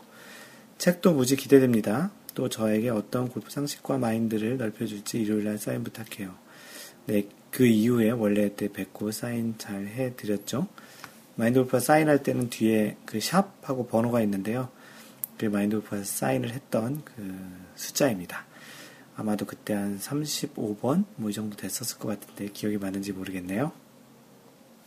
다음은 마인드골프가 올린 사연인데요. 사연이라기보다는 지난번에 그 미국을 잠깐 방문했을 때 마인드골프가 스카티 카메론 멤버십을 가입을 했어요. 그 미국에서만 그 주문해서 받을 수 있는 그 멤버십이었던 것 같은데 스카티 카메론 멤버십을 가입하고 받은 기념품 일종의 패키지죠. 그 사진과 구성품들을 올렸어요. 스카티 카메론 멤버십 가입하고 받은 아이템들 백팩, 퍼터헤드 커버, 배지, 스티커 그래서 이런 것들을 받았는데요. 나름 좀 가방 자체도 되게 고급스럽게 스카티 카메론 디자인으로 해서 만들었고 또 이렇게 퍼터헤드 커버도 스카티 카메론 디자인으로 별도로 만들어진 그런 것을 주었습니다. 배지도 나름 좀 이쁘게 생겼고요. 그래서 약간 기념품, 레어템 형태로 일반 용품샵에서는 팔지 않는 거라 한번 가방도 필요했던 시기이기도 해서 겸사겸사 구매를 했고 그 레어템들을 자랑삼아 올렸습니다. 다음은 라운드 후기 또는 축하 사연들인데요. 골프 지인님께서 라베 동타라는 사연 올려주셨습니다. 오늘 지인들과 서닝 포인트에서 라운드가 있었습니다. 이게 11월 23일, 지난해 11월 이야기네요. 갑자기 영하의 날씨로 눈사람처럼 옷을 껴입고 라운드를 시작했는데 3, 4월 지나면서 다행히 춥진 않았습니다. 그린 상태는 네모난 잔디블럭을 깔아놓은 그린이 여러 개 있었고 전반에는 공이 그린에 서지 않아서 홀을 지나가면서 애간장을 태우더니 후반에는 그린이 녹아서 런이 거의 없었습니다. 그래서 여러 번 버디 시도를 했으나 살짝살짝 비껴가면서 라베 갱신에는 실패했습니다. 서닝 포인트가 파 73이라 거기가 파 6홀이 하나 있죠. 같은 2분이라도 타수는 한타 맞네요. 아직 몇 라운드가 남기는 했지만 올해는 2번이 라베가 될 듯합니다. 동계 훈련 잘해서 내년에는 꼭 언더를 기록하고 수영장 등록하렵니다. 수영장 가기가 너무 어렵네요. 수영장을 일부러 가시려고 하는 이유가 있으신지 모르겠는데요. 맨 마지막 파6홀에서 버디를 해서 후반에는 GIR이 100%를 하셨네요. 후반 스코어가 1언더, 전반이 1오버를 치셔서 2분파 친 골프신님 축하합니다. 지난해 12월에 그 미션힐즈를 갔다 왔다고 했잖아요. 그때 총 4팀이 갔었는데요. 그때 이제 호두아빠님이 미션힐즈에서 홀인원을 했어요. 그때 그 사연을 올려주셨습니다. 생애 두 번째 홀인원을 했습니다. 그때 첫 번째 홀인원 할 때는 페럼클럽에서 했었는데 그 페럼클럽, 생각해보니까 페럼클럽도 아까 그 분당에 사는 제이님 그분에게 얘기를 드리기에는 페런클럽도 골프장이 대단히 이쁩니다. 예전에 KLPGA 대회도 했던 골프장인데 거기도 한번 가보시는 것도 좋겠어요.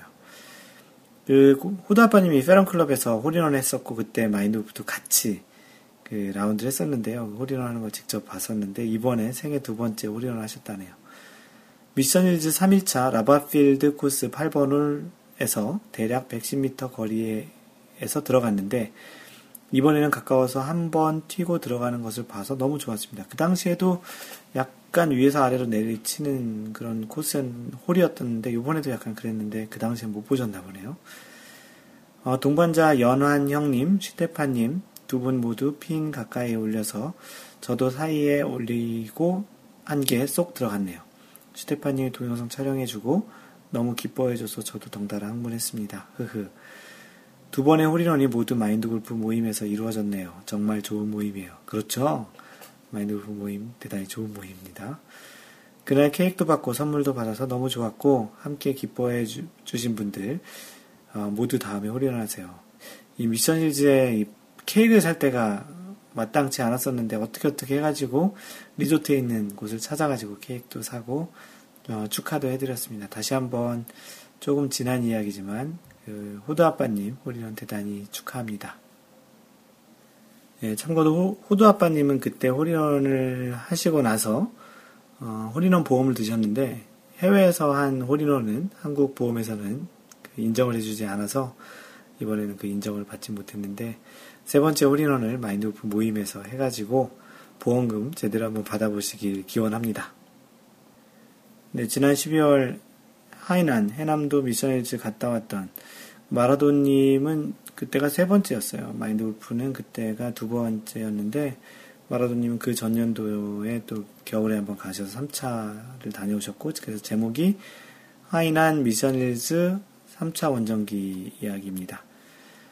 12월 1일부터 5일까지 4박 5일 일정으로 하이난 미션힐즈에 다녀왔습니다. 항공은 홍콩항공을 이용하여 홍콩을 경유하는 일정이었고 18, 36, 36, 36, 18 파3홀 2개 코스를 제외한 총 8개 코스를 라운드했고 참가 인원은 15명이었습니다. 정확히 15명이었네요. 12월 1일 토요일 오후에 하이난 미션힐즈에 도착해서 2시 티업으로 랭킹 3위인 샌드벨트 트레일 코스를 80타를 기록했고 마지막 서너홀은 일몰로 어두워졌지만 다행히 주말에는 라이트가 켜지는 코스여서 모두 안주할 수 있었습니다. 12월 2일 일요일에는 오전에는 세계 100대 코스에 들어가는 미션힐즈 랭킹 1위 블랙스톤 코스에서 동영상에서 보이는 마지막 홀 파5에서 투혼에 성공해서 버디, 파73에서 79타를 기록했습니다. 오후에는 10번 섀도우 듀스 코스를 라운드했는데 저질 체력으로 80대 후반으로 힘든 라운드를 했습니다. 12월 3일 월요일에는 오전에는 미션힐즈 랭킹 2위인 라바필드 코스에서 82타, 오후에는 팬다 모양으로 디자인했던 매도우 링스 코스에서 저질 체력을 다시 한번 느꼈습니다. 말 참 재밌게 하시죠. 체력이 떨어지면 마라도님은 스코어와 직접적으로 연결이 되나 봅니다. 12월 4일 화요일은 오전 미션힐즈 랭킹 4위인 빈티지 코스에서 78타, 오후 채석장으로 디자인한 스톤쿼리 코스에서 저질 체력으로 다시 무너지고 완벽한 패턴이신데요. 12월 5일 수요일에는 오전 프리저브 코스는 공항 도착 시간이 부족한 관계로 모두 완주하지 못하고 각 팀별로 11개월에서 15개월 정도를 라운드하고 공항으로 이동하였습니다. 마인드골프 팀은 13개월 정도 라운드했던 것 같습니다. 전체적으로 숙소는 6성급 호텔이라고 주장하는 것에 걸맞게 만점, 음식은 예전에 비하여 조금은 미흡한 점들이 보여서 80점, 라운드 진행은 중국 팀들이 6명에서 8명 플레이하는 경우가 많아서 80점 정도였고, 겨울 전지 훈련지로는 가성비 참 좋은 곳이라 생각이 들었습니다. 이번에는 월화수 3일만 월차를 낼 수 있도록 토요일 새벽에 출발하고 수요일 저녁에 복귀하는 홍콩을 경유하는 일정을 선택했는데, 가는 날 18홀 라운드 중에서 몇 홀은 라이트 경기를 해야 했고, 오는 날 18홀 라운드 중 몇 홀은 포기해야 하는 일정이 조금 아쉬웠습니다. 직항을 이용하는 라운드 하는 것이 좀 더 좋을 것 같다는 생각을 했습니다. 그리고 올겨울 기초체력 훈련의 필요성을 절실하게 느낄 수 있었던 투어였습니다. 특히 이번 원정에는 일행 중 후드아빠님이 생애 2번째 홀인원을 기록해서 더욱 뜻깊고 즐거운 여정이 되었습니다. 방금 전에 소개해드렸죠? 네, 마인드골프가 블로그에도 각 하루하루 단위로 해서 총 5편을 블로그 내용을 올렸습니다. 예전에도 스코틀랜드 세인트 앤드류스 다녀왔던 것도 총 6일차 블로그 내용을 자세히 좀 적어 올렸었는데, 이번에도 5개의 글을 5일 동안의 글을 올려서 좀 더 자세한 이야기와 사진을 보실 분들은 마인드골프 블로그 마인드골프.net에 들어가셔서 보시면 좀 더 생생한 자료를 보실 수 있겠습니다. 다음 사연도 마라도님의 겨울골프라는 제목의 이야기인데요. 작년 12월에 마인드골프와 마라도가 같이 라운드했던 그런 겨울골프 이야기를 소개하겠습니다. 시간은 12월 16일 오전 10시, 장소는 원주 오크밸리 메이플 오크코스를 라운드했던 거고요. 동반자는 슈테판, 벤마틴, 마인드골프, 마라도 이렇게 4명이 했습니다. 연습그린에 눈이 쌓여있어서 퍼팅 연습을 생략하고 대신 수다로 시간을 때우고, 두 번째 홀에 들어서자 맞자 눈이 내립니다. 맞아, 이때 눈이 좀 왔었어요. 그럼에도 불구하고 티샷. 티샷하는 동영상 몇 개 올려주셨고요. 다행히 선홀 정도 지나면서 눈도 그치고 무사히 완주. 전반 마지막 홀에서 한 컷 해서 단체 사진 찍은 사진도 올려주셨고, 잘 맞은 세컨샷은 그린에 튀어 넘어가고, 벙커는 모래가 얼어 있었기도 하고 녹아 있기도 하고, 어프로치 불규칙 바운드 예상할 수 없었지만 그럼에도 불구하고 엄청나게 재미있고 즐거운 겨울 골프였습니다. 마인드골프 77타, 벤마틴, 슈테판 82타, 모두들 대단하신 분들이었습니다. 라고 글을 올려주셨고요. 마인드골프가 77타 쳤는데 그 이후에 가서 한번 80타대를 한번 쳤어요. 86타인가? 딱딱한 벙커에 들어갔다가 아주 큰 고생을 했습니다. 다양한 그 댓글들을 많이 다셨는데요. 그때 또 후세인 게임을 했었는데, 마라도님이 작전은 마인드골프와 연합군 대기, 이 작전대로 해서 돈은 탑 89타 쳤는데 돈은 제일 많이 땄다고 하셨고요. 테바서님의 겨울골프라문이라고 해주셨던 그 사진에는 뒤에가 완전히 눈밭에서 있는 눈밭에 그 라운드라고 있는 사진도 같이 올려주셨습니다. 아, 진짜 이 정도면 마라도님이 얘기하신 것처럼 퍼팅을 어떻게 하나요?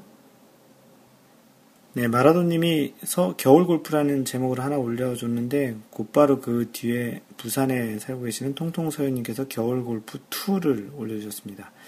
이분이 또 후기를 쓰는 거는 골프 실력 대비 대단히 아주 잘 치시는데요. 골프 실력으로 얘기를 하면 이 후기 쓰는 거는 거의 로우 싱글 정도 수준이 되지 않을까 싶은데, 사진하고 글들 참 맛깔나게 올리시고 써주십니다. 소개하겠습니다. 겨울 골프를 진정으로 느끼기 위해 따뜻한 남쪽을 버리고 추운 북쪽으로 올라가고 있습니다. 그 KTX 안에 실내 사진을 올려주셨고요. 가장 뒷자리 캐디백은 의자 뒤에 세워두고, 라고 해주셨고요. 수원 CC 가셨네요. 마인드골프도 최근에 여기 미팅하러 갔었는데, 대로변 옆에 바로 있는 골프장 있고, 입구 들어서자마자 바로 골프 주차장, 초대박 접근성. 이 골프장이 생긴 지가 꽤 오래돼서 이렇게 도심에 있는 것 같지만 원래 있던 골프장 자리에 아파트들과 도심이 생긴 거라고 봐야 되겠죠. 역시 소문대로 무지무지 넓고 긴 수원 CC의 신코스, 무지 넓은 페어웨이, 옆홀에서도 칠 수 있는 플레이 조건, 덕분에 오비 5개밖에 하지 않았습니다. 이분이 뭐 섹시한 드로우라고 해서 이런저렇게 치면서 오비 많이 내시죠. 따스한 기온 덕에 춥지 않게 라운드를 했지만 그린은 꽁꽁 얼어있네요. 홀컵 관리하시는 분 기분이 언짢으셨는지 모든 홀컵이 벙커 바로 앞쪽 앞핀이네요. 사실 겨울 라운드에서 딱딱한 그린인데 벙커 바로 뒤에 핀을 꽂아놓으면 사실 답이 없죠. 좀 약간은 좀 이럴 때는 좀 뒤쪽 벙커랑 좀 거리가 좀 있는 뒤쪽에다 좀 이렇게 해놓으면 참 좋을 텐데 말이에요. 네, 클럽하우스 사진도 찍어주셨고요. 무지무지하게 큰 클럽하우스라는 그 내용으로 올려주셨습니다. 또 뭐 재벌 2세 컨셉으로 잡아서 이제 사진 하나 찍으셨다고. 또 재벌 2세 컨셉이라고 하는데요. 장난기가 참 많으십니다. 단체 사진도 올려주셨고요. 4명이서 402개 정도는 쳐줘야, 4명이서 402개면 평균 100타 이상을 치셨네요. 아, 오늘 공 좀 제대로 쳤네라고 할 수 있는, 이렇게 해주셨고, 뭐, 진급턱으로 거하게 그늘집에 도가니탕 쏴주신 골프마법사님 다시 한번 축하드립니다. 쏜 덕분인지 다음날 스코어 24타 줄이심. 몇 타를 치셨길래 24타를 주셨다고 하는 거죠. SRT 역까지 픽업해주신 골프지님 감사합니다. 또 라나님 선물 고맙습니다 라고 해주셨고요. 많은 분들의 배려 덕분에 부산 촌농 올해 들어 첫눈 구경했습니다. 아마 이 눈이 마지막 눈이 되겠죠. 감사합니다. 부산은 거의 잘 눈이 오지 않겠죠. 일부러 눈을 보러 오신 건지 뭐 많은 샷을 치러 오신 건지. 네, 통통서연님 반갑고요. 다음에 마인드골프가 부산 내려가게 되면 그때 뵙겠습니다. 네, 다음은 골프토크 섹션에 올려주신 아이잭님의 PGA에서 반바지를 허용하다입니다. 2019년 2월 21일부터 PGA가 연습라운드와 프로암 대회에서 반바지 입는 것을 허용한다고 합니다. 이미 시행을 하고 있는 거네요. 모든 게임에서는 아니지만 그래도 반바지를 입을 수 있다는 것, 선수들에게 도움이 될 것 같습니다. 저는 잘 몰라서 그러는데요. 한국 골프장에서 반바지를 허용하나요? 10몇 년 전 미국처럼 반바지 입고 갔다가 허용이 안 된다고 해서 급하게 옷을 사서 입었던 기억이 나네요. 한국은 아직까지는 반바지가 안 되는 골프장들이 많고요. 반바지 되는 골프장들이 이제 조금씩 늘고 있습니다. 특히 여름에 그 굉장히 혹한기, 혹서기겠죠. 혹서기에 꽤 많이 더운 날, 지난해는 40도 넘는 그런 날도 있었죠. 그런 때는 반바지를 한시적으로 허용을 하는 골프장들이 늘어나고 있습니다. 예전에 마인드골프도 반바지를 입었었는데 미국에 있을 때 샌디에고 골프스쿨을 초대로 방문했던 적이 있었어요. 그때 인상적이었던 게 골프스쿨에 가면 거기 다니는 사람들은 반바지를 입지 못하고 또 모자도 쓰고 다닐 수 없다라고 해서 마인드골프도 그때 모자 쓰고 갔다가 벗어서 다녔던 기억이 나는데요. 그때 이후로 가급적이면 골프장에 가서 라운드 할 때는 긴 바지만 입고 했다가 최근 한 1년? 2년 정도 전부터 다시 반바지를 때에 따라서는 입고 있습니다. 반바지를 입고 안 입고는 뭐 기호의 차이니까 이제는 좀 선택적으로 입으셔도 될 것 같고, 점점 한국에 있는 골프장들도 반바지를 허용하는 경우들이 많아지고 있으니까 반바지 골프복도 한두 개 정도 준비하시는 것도 좋겠습니다. 캡틴 영웅님께서 골프를 Q&A에 올려주신 질문인데요. 해저드 시 잠정구 샷 적용 및 벌타 적용 관련 질문입니다. 회원님들 새해 복 많이 받으세요. 저는 설 하루 앞두고 문막 오크크릭 골프클럽 라운드를 즐겼네요. 라운드 도중 벌타 적용과 관련해 동반자와 이견이 있어서 문의드립니다. 상황이 이런데요.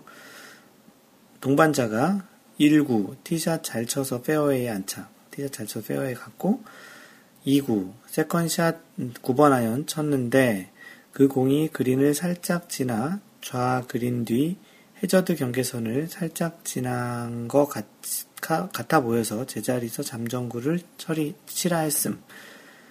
가로 열고 동반자는 해저드 라인이라 인식한 것 같고요. 저는 오비 라인이라 제자리에서 잠정구를 칠 것을 말했습니다. 오크크릭 5번 홀 파포라고 해주셨고요. 일단 동반자가 제자리에서 3구를 쳤음. 세 번째 친 잠정구는 그린에 올라갔고요. 그 후 그린에 가까이 가서 동반자의 2구를 확인해 보니 해저드, 가로 열고 동반자가 해저드라 해서 해저드로 간주해 줌. 원래 오비였나 보네요. 훨씬 지나버려 낭떠러지에 위치해 칠 수 없는 공이었음. 그래서 질문이 이렇습니다. 1번, 오비로 보이지만 해저드 상황에서 잠정구가 인정돼요. 오비가 아니더라도 잠정구가 되는지. 제가 아는 골프룰에는 해저드 인근으로 가서 제자리 무벌 샷 가능과 1벌타 드롭 샷으로 알고 있습니다만. 두 번째, 잠정구 친거로 인정하고 이때 온 그린 타수는 몇 타인지. 오비 시 제자리 타수는 세 번째 친 타수 더하기 1벌타. 4원이라고 저는 알고 있고요. 동반자 의견대로 해저드라고 보고 잠정구라고 한 온그린공은 몇 타째인지. 이상 설 연휴 잘 쉬시는 회원님들께 물어봅니다. 라고 해주셨습니다. 네, 두 가지 질문인데요. 오비가 아닌데 해저드 상황에서 잠정구가 되는지 하나랑, 두 번째는 잠정구로 친 거로 하고 이때 온그린 하면은 타수가 몇 타인지에 대한 두 가지 질문입니다. 그 골프룰의 잠정구의 정의를 보면 다음과 같은데요. 볼이 워터 해저드 밖에서의 분실 또는 아웃 오브 바운드의 염려가 있는 때에는 시간 절약을 위해서 그 볼을 플레이한 원위치에 가능한 한 가까운 곳에서 잠정적으로 다른 볼을 플레이할 수 있다 되어 있습니다. 이게 2018년까지의 룰인 거고요. 그 워터 해저드도 이제 노란색 그 해저드 영역인지 벌타 영역인지 빨간색 벌타 영역인지 이렇게 나눠줬습니다. 어쨌든 해저드 밖에서의 분실 또는 아웃 오브 해저드의 염려가 있었을 때 시간 절약을 위해서 잠정구로 친다라고 되어 있기 때문에 꼭 오비가 아니더라도 공이 분실될 우려가 있는 경우 잠정구 플레이가 가능합니다. 첫 번째 질문에 대한 답이 이렇고요. 두 번째는 처음 쳤던 원구가 해저드 지역으로 들어가고 난 이후에 잠정구 플레이한 것은 4원인 것 같습니다. 첫 번째 티샷 했고요. 두 번째 세컨샷을 했고, 세 번째 해저드 벌타를 했고, 잠정구가 네 번째 샷이 되는 거죠. 그래서 그게 그린에 올라갔다면 4원인 것 같고요. 해저드 지역이라서 잃어버린 공을 찾은 경우 해저드 룰에 따라서 워터 해저드 또는 병행 워터 해저드가 있을 텐데, 찾은 원구를 드롭하고 플레이를 하면 될 수도 있고요. 아니면 해저드 지역에서 그냥 칠 수도 있고요. 물론 이 옵션 중에 하나는 세컨샷을 쳤던 지점에 다시 가는 오비랑 똑같이 치는 옵션도 포함되어 있습니다. 그리고 혹시라도 공을 못 찾으면 로스트 처리가 되고 세컨샷을 쳤던 곳에서 다시 친 공이 인정이 되니까 잠정구로 플레이한 공은 잠정구 샷이 네 번째 샷이 될 것 같습니다. 네, 다음은 마인드골프가 준비한 글을 소개하는 시간인데요. 이번 글은 컬러볼, 형광볼이 눈에 잘 띄는 원리에 대한 글입니다. 물리학적인 내용도 좀 들어있고요. 마인드골프가 올해 넥센 세인트나인 볼 마케팅을 좀 도와주기로 했어요. 그래서 컬러볼과 관련한 이번에 나온 미스티라는 컬러볼이 있는데 무광볼인데요. 그 컬러볼 관련해서 몇 가지 글들을 쓰기로 해서 이제 그런 마케팅 활동을 도와주고 있습니다. 그런 일환으로 컬러볼과 관련한 그런 원리에 대한 이야기들을 좀 적었는데요. 혹시 세인트나인, 넥슨 세인트나인 컬러볼을 한번 보실 수 있는 분들은 이 글을 한번 생각해 보시는 것도 좋겠습니다. 지금은 형형색색 컬러볼, 형광볼을 사용하는 것이 이상하지도 않고 여자 투어에서는 많이 사용하고 간혹 남자 투어에서도 사용이 되곤 하는데요. 마인드골프가 처음 골프를 시작했던 2002년 시절에 골프공은 흰색만 있었던 것으로 기억이 납니다. 어떻게 생각하면 고정관념 같은 것이기도 한데요. 컬러볼이 나온 이후에도 한동안 마인드골프는 흰색 공만 고집을 했었어요. 왠지 흰색 공을 치지 않으면 안 맞을 것 같은 고정관념이 있었던 것 같기도 하고요. 마치 당구에서 흰 공을 치지 않고 빨간 공으로 치는 그런 느낌이랄까라는 생각이 또 들기도 합니다. 어느 겨울에 라운드를 예전에 하게 되었고요. 공교롭게도 그 골프장엔 며칠 전 많은 눈이 와 있던 상태였습니다. 지금은 BA비스타라고 하는 베간비스타였던 걸로 기억이 나고요. 마인드골프는 컬러볼을 사용한 적이 없었기에 당연히 흰색 공만 있었는데 다행히 골프장에서 컬러볼을 한 줄, 원 슬리브를 나눠줬습니다. 그럼에도 컬러볼을 사용하는 게 어색한지라 가지고 있던 흰색 공으로 라운드를 시작했는데 금세 공은 눈이 있는 지역으로 갔고 공과 같은 흰색 눈에 있는 공은 정말 찾기 힘들었어요. 특히나 공을 치고 나면 어느새 사라져버리기도 했고 캐디분도 공 팔로우가 되지 않아 낙하 지점을 예측해 찾는 데에만 시간을 허비했던 기억이 나네요. 이유 안되겠다 싶어 컬러볼로 바꾸고 플레이하니 처음 샷을 할 때는 좀 불편했지만 시간이 지나면서 익숙해졌고 눈 쪽으로 날아간 공도 상대적으로 찾기 쉬웠어요. 이제는 겨울철이 아니더라도 간혹 컬러볼을 라운드하는 것이 전혀 이상하지도 않고요. 마인드골프 브랜드 컬러인 연두색을 즐겨 사용합니다. 초창기 컬러볼들은 사실상 퍼포먼스보다는 언급했던 것처럼 겨울철에 눈밭에서 공을 좀 더 쉽게 찾을 수 있는 쪽으로 제작이 되었었고 그러다 보니 비거리도 흰색 골프볼 대비 떨어지고 스핀도 잘 걸리지 않았던 시절이 있었다고 하는데요. 국내 컬러볼로 유명세를 떨치는 어떤 브랜드는 장타 대회를 후원하며 멀리 가는 볼이라는 인식을 위해 공격적인 마케팅을 펼치고 있습니다. 멘탈 메이트로 유명한 국내 볼 생산 메이커도 다양한 컬러로 여심을 자극하고 있습니다. 작년 10월 달에는 볼의 색채 심리학을 적용해 셋업 자세에서 골퍼들의 집중력과 멘탈을 지켜주는 볼을 출시했다고 하죠. 쓰다보니 모두 국산볼 생산회사의 이야기네요. 하지만 올해 유명 해외 브랜드에서도 컬러볼을 출시한 걸 보면 컬러볼은 더 이상 엔조이 골퍼들의 전유물은 아닌 것 같습니다. 물론 골프 룰을 제정하고 골프 규칙을 정하는 미국 골프협회와 영국 왕실 골프협회에서도 컬러볼을 공식 경기에 사용하는데 문제없도록 공인해 주었습니다. 최근에 컬러볼들은 다양한 색으로도 차별화를 하지만 광택에서도 무광, 유광, 다양한 선택을 제공하고 있죠. 특히 여성분들은 컬러볼 중에서도 무광볼을 선호하는데 무광볼이 주는 좀 더 부드러운 느낌과 유광볼 대비 경계선이 명확하지 않아 공이 좀 더 커 보이는 듯한 느낌도 주는 듯합니다. 아무래도 실제 필드에서는 탁월한 시인성을 보여줘 집중력이 높아지는 효과도 있고요. 특히나 추운 겨울에서는 더욱 쉽게 집중력이 떨어질 가능성도 있잖아요. 컬러볼, 형광볼이 어떤 과학적 원리가 있는지를 이야기해보려고 하는데요. 우리가 어떤 물체의 존재와 색을 알게 되는 것은 빛이 그 물체에 반사해서 나온 빛을 인지하기 때문이죠. 형광볼의 원리를 이해하기 전에 형광이라는 사전적 의미를 보면 다음과 같습니다. 네, 형광의 뜻을 찾아보면 이렇습니다. 형광은 특정 물질이 전자기파, 물론 빛도 포함하고요. 전자기파를 흡수해서 빛을 내는 현상을 말합니다. 대개는 흡수한 전자기파보다 긴 파장의 빛을 내놓지만 흡수된 전자기파가 아주 강력하면 그 전자기파의 파장보다 짧은 빛을 내놓기도 합니다. 위키피디아에 있는 내용인데요. 실생활에서 가장 흔한 형광은 눈에 보이지 않는 자외선을 흡수해서 눈에 보이는 빛을 내놓는 형태입니다. 대부분의 형광물질은 흡수한 빛의 파장보다 더 긴 파장의 빛을 내놓는 특성이 있어요. 다시 말해서 자외선을 흡수해서 사람의 눈이 인지하는 가시광선의 형태로 빛이 방출되는 특성이 있다는 거죠. 야외 활동을 하는 골프의 특성상 골프장에는 우리 눈에 보이지 않는 자외선이 무수히 많이 쏟아지고 있잖아요. 형광볼에 있는 형광물질은 언급했던 것처럼 자외선을 흡수하고 가시광선의 형태로 방출되기에 좀 더 우리 눈에 잘 보이게 됩니다. 형광색에도 다양한 색이 있는데요. 주황, 연두, 파랑, 빨강, 노랑 등등 말이죠. 이런 형광색 중에 어느 색이 좀 더 우리 눈에 잘 인지가 될까요? 골프장에 쏟아지는 빛에서 가장 잘 보이는 색은 노랑, 연두, 주황 계열의 공들로 눈에 잘 띄게 됩니다.